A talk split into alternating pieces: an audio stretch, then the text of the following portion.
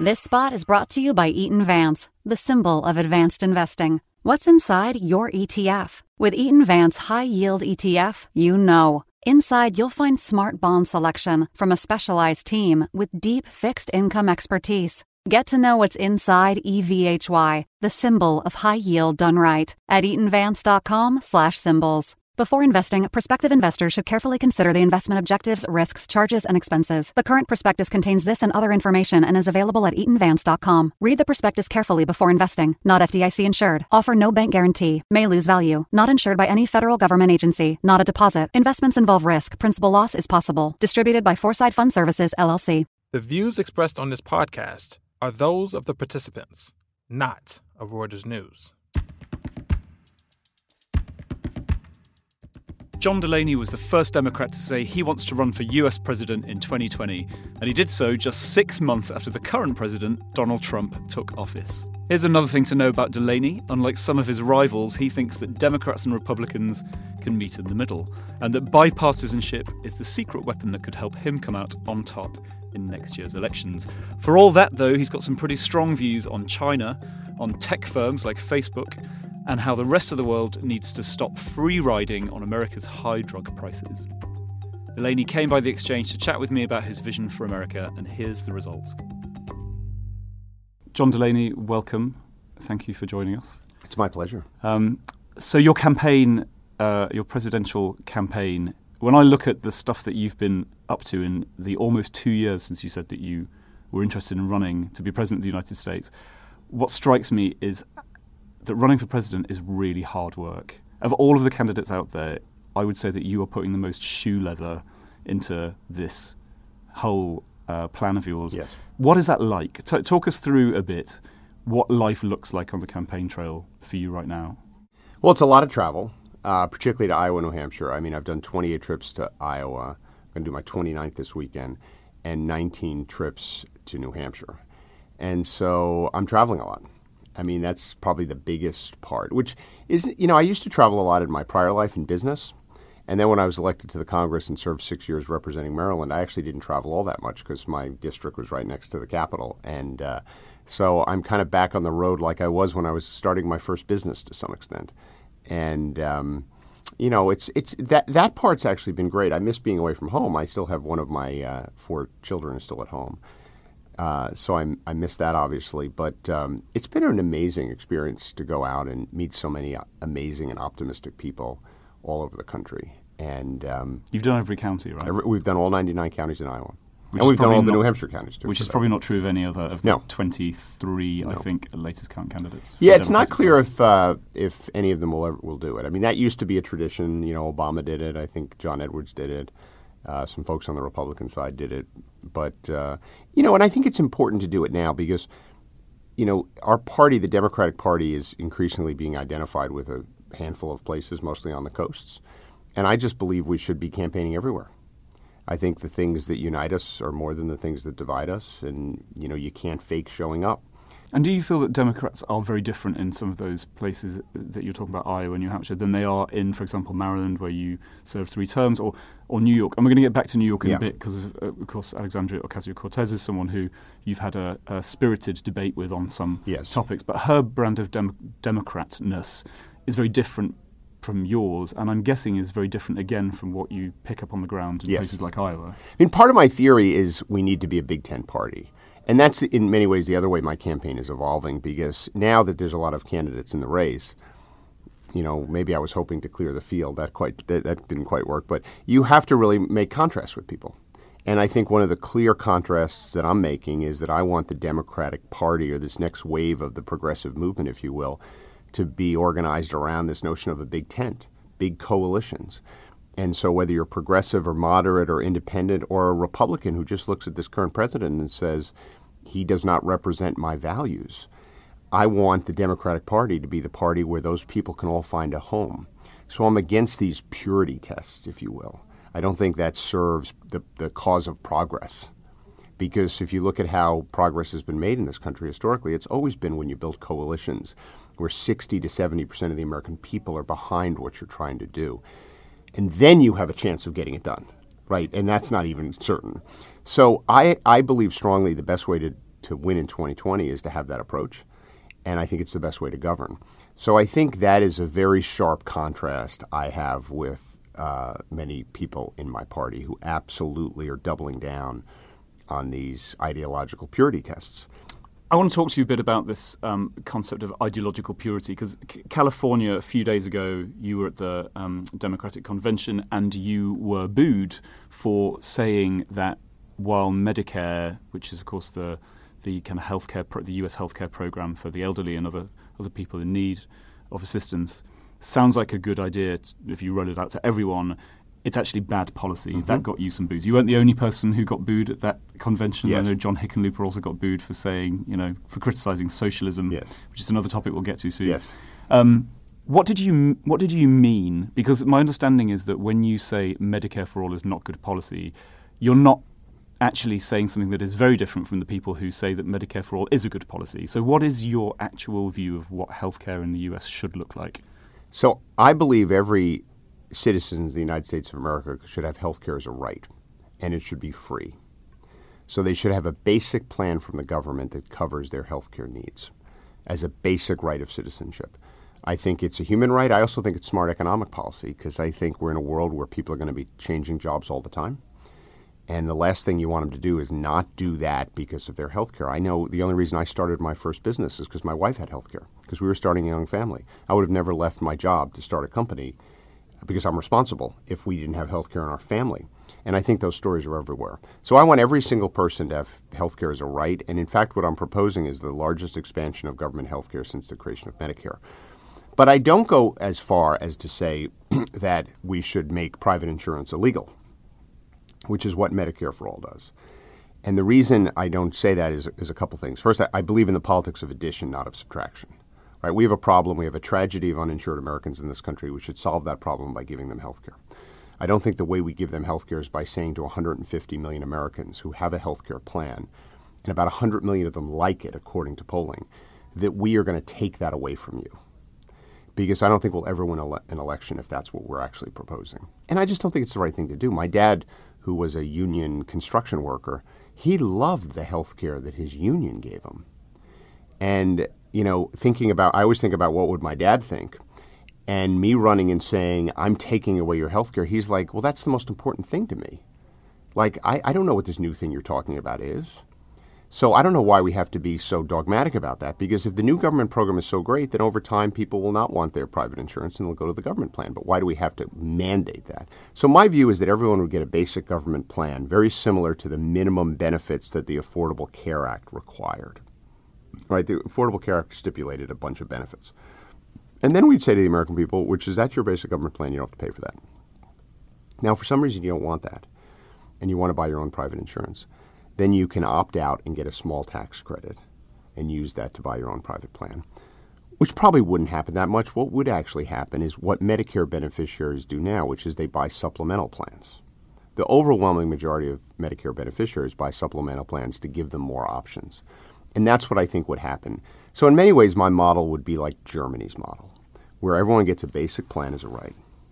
And then you have kind of this private market that floats on top of it Right. where people can choose additional options. What about drug pricing? How does that figure in? Because Totally, yeah. I mean, it, you would have obviously pharmaceuticals would be covered just like they are with Medicare, but we have to do some very different things with drug pricing.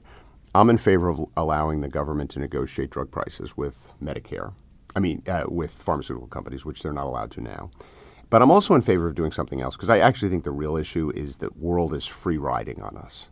If you go to other develop, you go to Germany, which is a wealthy country their citizens are paying about a third to a quarter what we are for pharmaceuticals. I'm all for selling drugs at a low price to poor countries, but I'm not in favor of allowing other wealthy countries to basically pay, in many ways, less than cost for pharmaceuticals, and then putting the pharmaceutical companies in a position where they shift all their costs to us. So, in many ways, the U.S. citizens are underwriting the whole industry.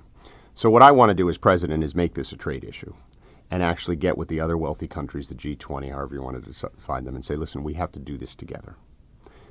That may mean over time that some of their prices may go up a little bit, cause, but, our, but ours have to go down. But do you really think that the drug companies would raise their prices in Germany and therefore lower them in the US? Or would they not just raise, I mean, they'd like to raise their prices everywhere, But if we negotiated, to, level. yeah, but if if we negotiated it together, I think we would be in a better position to actually get in a position where the drug companies deserve to earn a fair return on the capital they invest. Because if we don't do that, they won't invest, and there'll be no innovation. But if you look at it right now, they're earning virtually no return anywhere else, and all of it here. And it's a global industry. They're they're global companies, right? They they're mul- they're the ultimate multinationals. These drugs are sold everywhere. They're innovated. The the science comes from everywhere. So I just think that we have to get to that point. And so the answer is yes. I think that's where it'll go. It's a tough sell for countries like Germany or I think of Britain if you're saying to them, you need to pay more for your drugs. And they're already saying, but our health service is creaking. We can't pay the But but if the already do." United States, I mean, I mean, if the United States actually plays hardball on this, which we have to, that's ultimately where it has to go. Like I'm not, I, as president, I'm not saying you got to raise prices on folks in Germany, but what I am saying is you got to lower prices on U.S. citizens. And so the question is, how are they going to respond to that? the drug companies. Yes. So playing hardball leads us neatly into the wider question of trade. Yes. We have a president who's playing very hardball at the moment. Mm-hmm. We're in the midst of what I think now is probably definitely a trade war. Yes. Um, how and yet on some of the issues that Trump holds dear, it seems to me that Democrats and Republicans are kind of in agreement. Uh, for example, the idea that China has had a bit too easy a time for too long. Um, the idea that certain trade, certain aspects of free and global trade have not necessarily done what we hoped they would.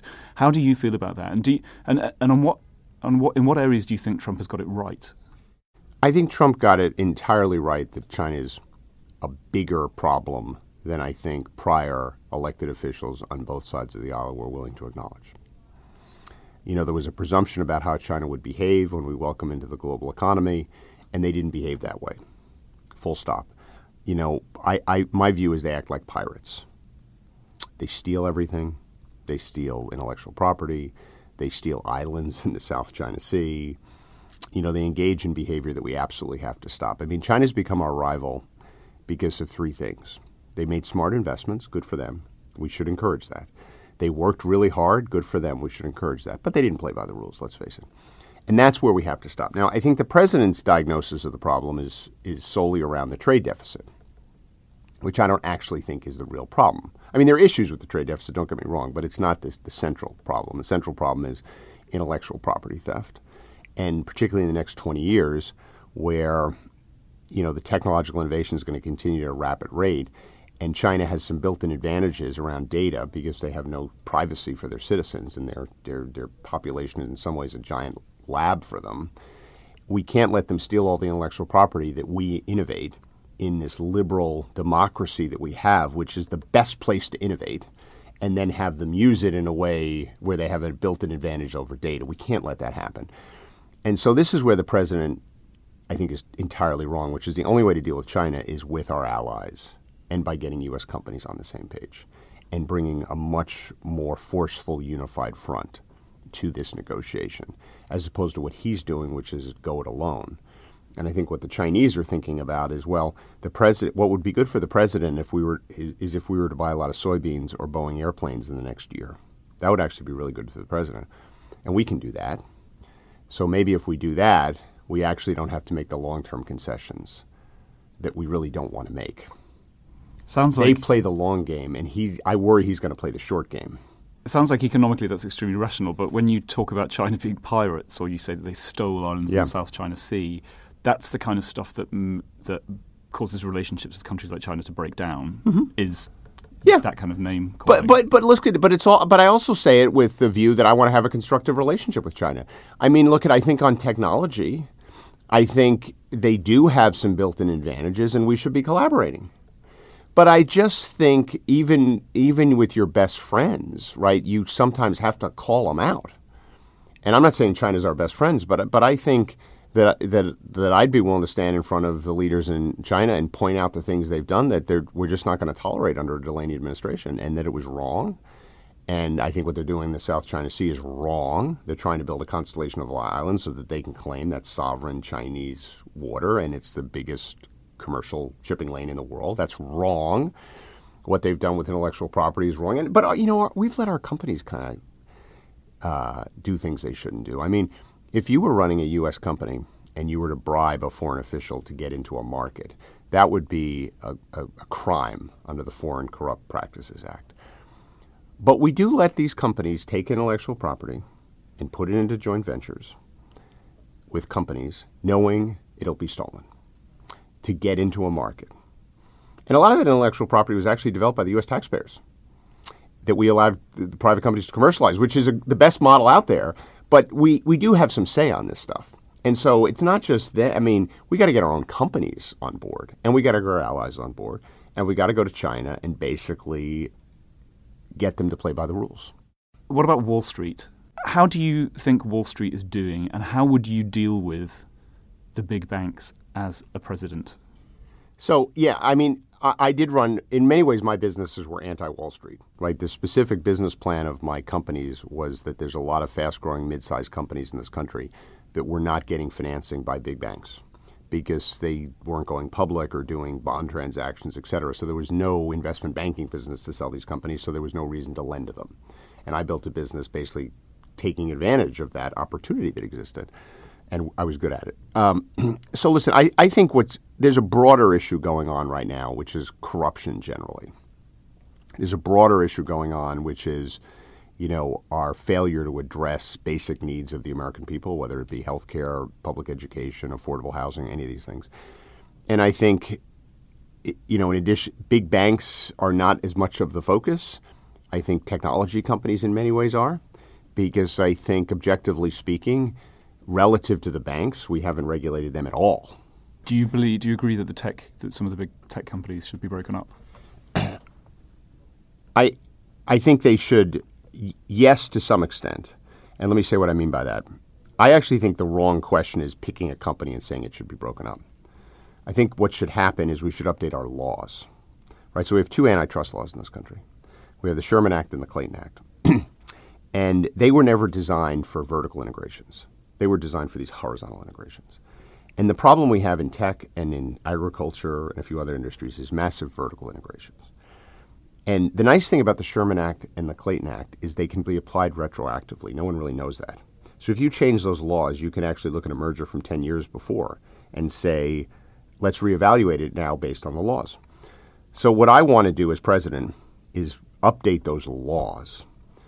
I don't think there's any question that the way I envision those laws being updated would lead to some of these companies being broken up and you don't want to, you're not necessarily getting into specific companies, but the obvious one there is Facebook, which yes. which vertically integrated by buying WhatsApp and Instagram. And I think if we had the right antitrust laws, they wouldn't have been able to do that.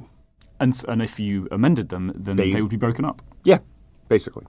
But I think the the it's not the I don't think it's right because I think it gets to this law. It's it's kind of lawless to some extent to just walk down the street and point at a company because that's kind of what the president would do. He'd say, "I don't like CNN."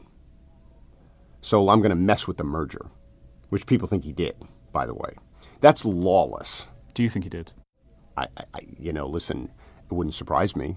I mean, I don't have any evidence that he did, right? But it wouldn't surprise me. I think it's really concerning. So I just think it's incredibly important as someone who really cares about the rule of law to say, listen, we have failed to update our antitrust laws. We have to do that, right? It's ridiculous that we haven't done that. But then there's a whole other thing with tech, which I think is as concerning, which is privacy. That has nothing to do with breaking them up, but it has to do with actually standing up for consumers. I'm in favor of the California privacy legislation. I think it should be the national legislation. I'm in favor of doing things to protect uh, democracy as it relates to voting. I mean, if I take one of my political ads and I put it on television, I have to say paid for by John Delaney. If I put that same ad on social media, I don't have to disclose that. there's a reason the Russians put all their ads on social media. It's not because they thought television was bad. It's they were probably laughing that we had this loophole. I mean, just think about that. Obviously, a bunch of pretty shrewd elected officials several decades ago said, you know, it probably makes sense for the American people to understand who's doing political advertising because it changes how you think about the ad. So it's basic stuff. We got to update those laws. We got to pass privacy legislation, And then we have to update the antitrust laws. That's my view of tech. Do you think the president has been right in his targeting of Huawei? Yes, uh, to a certain extent. Huawei, by the way, being the Chinese Yeah. telecom equipment company that is currently persona non grata in the US. Yeah, but I also think we got to have a competitive alternative. You know what I mean? So yeah, I think uh, I think there is a big concern with Huawei. There's no question about it. So that's an area where I'm less critical of, to be honest with you. But again, I think even that can be repaired, right? It's all about getting people to play by the rules. And one of the best ways to get people to play by the rules is have a good competitor. Are you the underdog in this race? I think everyone's the underdog, almost by definition. I mean, last time the favorites were Jeb Bush and Hillary Clinton, and neither Right. of them are in the White House. That is true. Some some people are getting certainly more airtime than Absolutely. you, though, right? And I'm thinking, And that's a challenge. Warren, Yeah. Bernie Sanders is at Walmart's annual meeting campaigning for a higher minimum wage. There are some people who are very much out there Yeah. hitting some of these very, um, very polemic issues. Yes. And you're focusing on a middle ground, which Yes. is incredibly important, but is less conducive to Mm-hmm.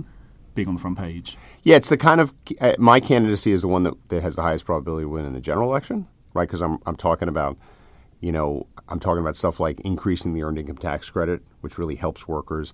I'm talking about my climate strategy actually being launched in the heartland of America by launching this whole new industry called direct air capture.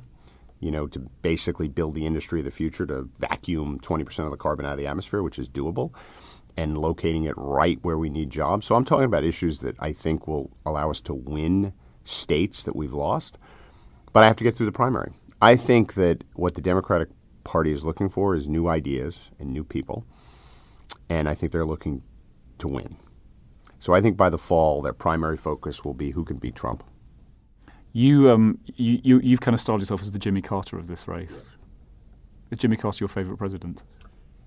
I admire Jimmy Carter greatly. I, I, I wouldn't say he's my favorite president. I mean, everyone's, you know, it's really funny. Walter Isaacson once was speaking about George Washington, and he goes, Well, the thing about George Washington, he's granite like in his greatness, so he's almost not counted as a president because he's almost in a different category, which I kind of agree with. I mean, everyone's favorite president has to be Lincoln. He saved the country. And, you know, Lincoln, uh, you know, we're a very divided nation right now thinking about Lincoln also reminds us that we have been more divided in the past.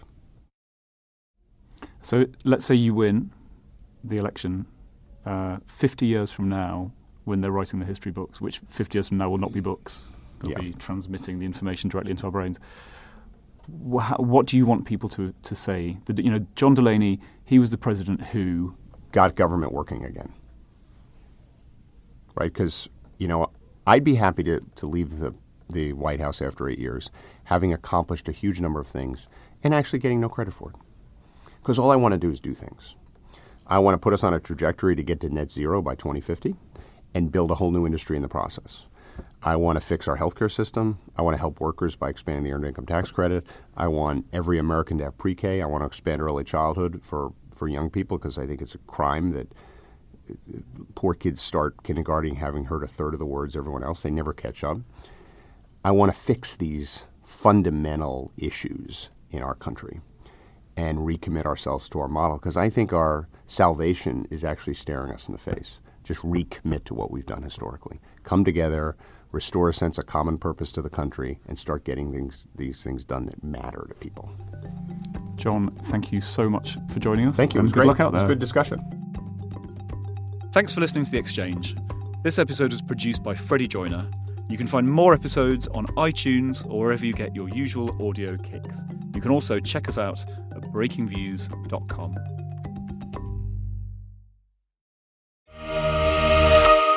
This spot is brought to you by Eaton Vance, the symbol of advanced investing. What's inside your ETF? With Eaton Vance High Yield ETF, you know. Inside, you'll find smart bond selection from a specialized team with deep fixed income expertise. Get to know what's inside EVHY, the symbol of high yield done right, at eatonvance.com slash symbols. Before investing, prospective investors should carefully consider the investment objectives, risks, charges, and expenses. The current prospectus contains this and other information and is available at eatonvance.com. Read the prospectus carefully before investing. Not FDIC insured. Offer no bank guarantee. May lose value. Not insured by any federal government agency. Not a deposit. Investments involve risk. Principal loss is possible. Distributed by Foreside Fund Services, LLC.